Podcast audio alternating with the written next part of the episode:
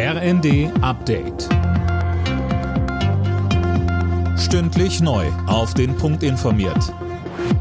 Ich bin André Glatzel. Guten Tag. Erneut geht bei der Bahn so gut wie nichts mehr. Bis Freitagabend streiken die Lokführer der Gewerkschaft GDL. Im Fernverkehr fallen trotz Notfahrplans gut 80 Prozent der Verbindungen aus. Auch im Regionalverkehr gibt es dadurch zum Teil Probleme. Bahnsprecher Achim Staus bezeichnete die Streiks als vollkommen unangemessen, zumal die Bahn erst am Freitag ein neues Angebot in Sachen Arbeitszeit gemacht habe. Um einen Kompromiss zu finden, wollen wir gemeinsam über neue Wege einer zeitgemäßen Arbeitszeitgestaltung sprechen, zum Beispiel in Form von Wahlmodellen. Die GDL muss jetzt Verantwortung zeigen und an den Verhandlungstisch zurückkehren, statt zu Lasten von Millionen Reisenden den Bahnverkehr zu bestreiken. Auch die Bauernproteste gehen heute weiter. Mit Straßenblockaden und langsamen Konvois wollen sie Druck machen, dass die Bundesregierung das Aus für die Steuervergünstigung beim Agrardiesel zurücknimmt.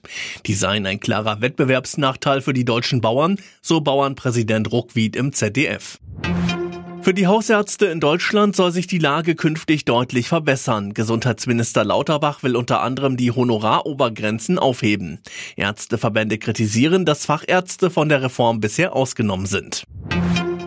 Das Sportjahr nimmt gleich in der zweiten Woche des Jahres Fahrt auf. Die Handball-Heim-EM startet. Und das gleich mit einem Rekord, Tim Britztrup. Genauso ist es. Das Eröffnungsspiel am Abend zwischen Deutschland und der Schweiz im Düsseldorfer Stadion wird mit über 50.000 Fans einen neuen Zuschauer-Weltrekord für ein Handballspiel aufstellen.